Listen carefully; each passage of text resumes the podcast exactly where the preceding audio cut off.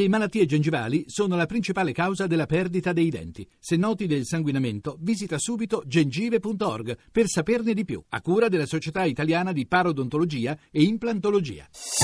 Voci del mattino. Lo considero un voto molto importante, è un diritto tragico quello che si sono conquistate, non, nessuna donna abortisce con eh, serenità e allegrezza. Donna sa che si tratta di interrompere una, eh, una vita potenziale perché ha difeso il diritto di vivere questa tragedia nel modo meno orrendo possibile. Non ha accettato che di questa questione venisse fatto una strumentalizzazione politica o partitica. Le donne hanno detto questa legge noi ce la teniamo perché ci permette quella triste cosa che di avere però un aborto diciamo, legale e gratuito, forse la pratica dell'aborto negli ospedali sarà migliore di quella che è stata fatta fino adesso. Quelle che abbiamo ascoltato erano le parole con cui la scrittrice ed esponente politica Rossana Rossanda commentava l'esito del referendum sull'aborto. Si era votato il 17 maggio del 1981 e, come era accaduto anni prima per il divorzio, la consultazione popolare sulla legge 194 del 78 era stata caratterizzata da forti contrapposizioni anche ideologiche. Da allora sono passati esattamente 35 anni, durante i quali si è parlato più volte di rimettere mano a quelle norme che, dopo tutto questo tempo peraltro, trovano ancora un'applicazione parziale.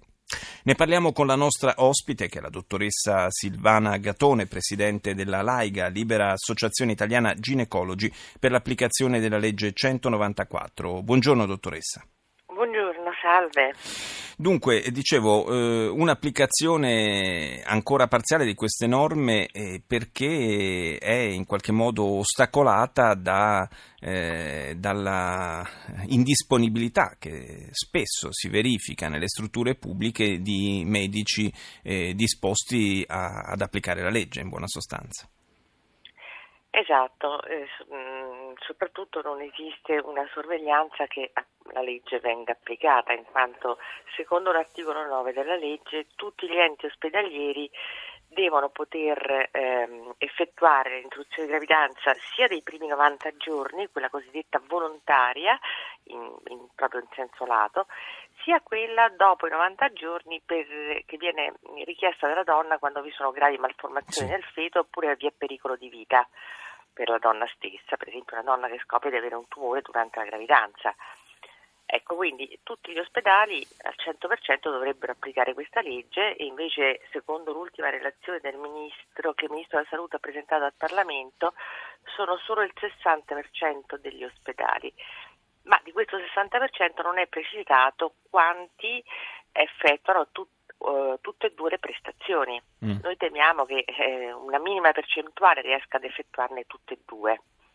Il fatto che ci siano eh, tanti medici eh, cosiddetti obiettori di coscienza che rifiutano di eseguire aborti eh, ovviamente è una cosa che, che, va rispettata, nel senso che eh, ogni, ogni, medico eh, deve anche fare, fare, i conti naturalmente con eh, la propria etica, con il proprio credo, però al tempo stesso se questa è una legge dello Stato, lo Stato deve fare in modo di renderla applicabile in maniera omogenea sul territorio nazionale, anche perché eh, la, questi ostacoli che vengono incontrati in, in, molte strutture per l'applicazione della legge 194, eh, secondo, secondo, alcuni, eh, rischiano addirittura di eh, riportarci indietro ai tempi degli aborti clandestini.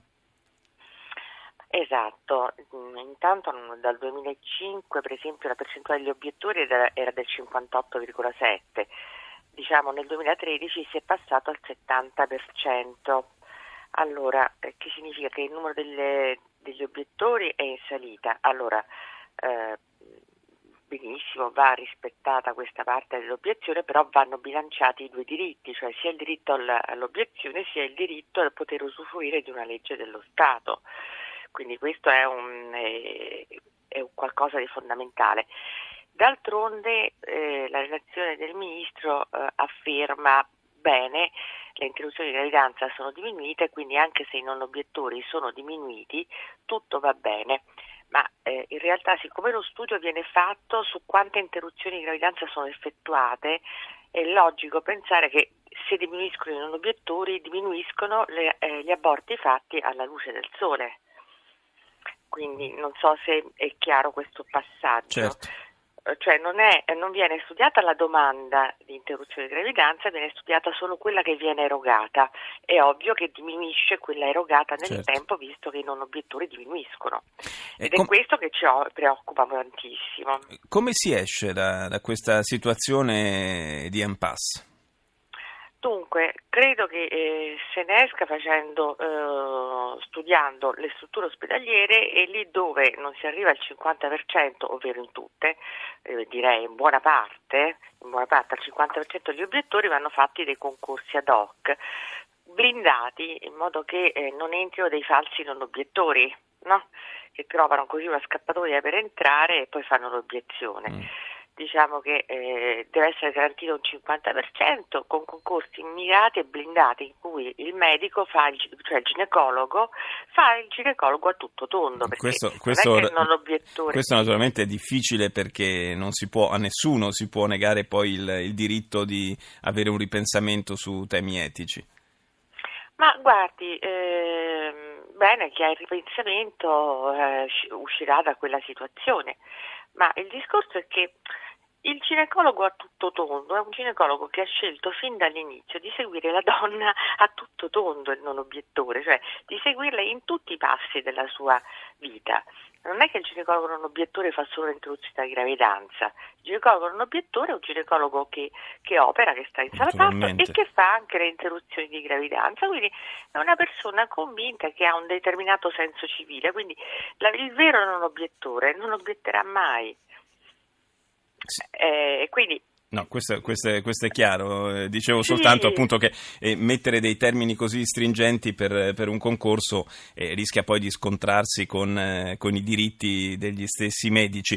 Eh, peraltro, a proposito di diritti, il, eh, forse è il caso di ricordare che il ricorso all'aborto clandestino comporta, oltre ai rischi per la salute delle donne, che sono abbastanza evidenti, comporta anche dei rischi di tipo penale. Sì, eh, esatto, questo per, per il medico, ma eh, E per la donna? diciamo che Per la donna adesso eh, si è passati a eh, una sanzione pecuniaria che va dai 5 ai 10 mila euro. Mm. Quindi significa che eh, la- è come se la donna venisse in parte punita due volte, cioè magari ha difficoltà a eh, trovare il luogo che la eh, accetti per interruzione di gravidanza. E poiché noi misuriamo solamente le donne accettate, non sappiamo quante ne rimangono fuori dalla porta dell'ospedale, queste donne poi che eh, non trovano risposta possono andare nel clandestino e se hanno delle problematiche vengono in ospedale. Ora, se questo discorso della sanzione si, ehm, eh, diciamo, viene promulgato, viene conosciuto, penso che poi le donne facciano molta fatica a rivolgersi all'ospedale e quindi possono avere, eh, se hanno dei problemi, questi problemi eh, Cioè, quindi rischi, rischi che si aggiungono ad altri rischi e soprattutto mi sembra di capire un eh, sommerso che è difficile quantificare e stimare proprio perché mancano gli strumenti per farlo. Io ringrazio la dottoressa Silvana Gatone, presidente della Libera Associazione Italiana Ginecologi per l'applicazione della legge 194. Grazie di essere stata con noi.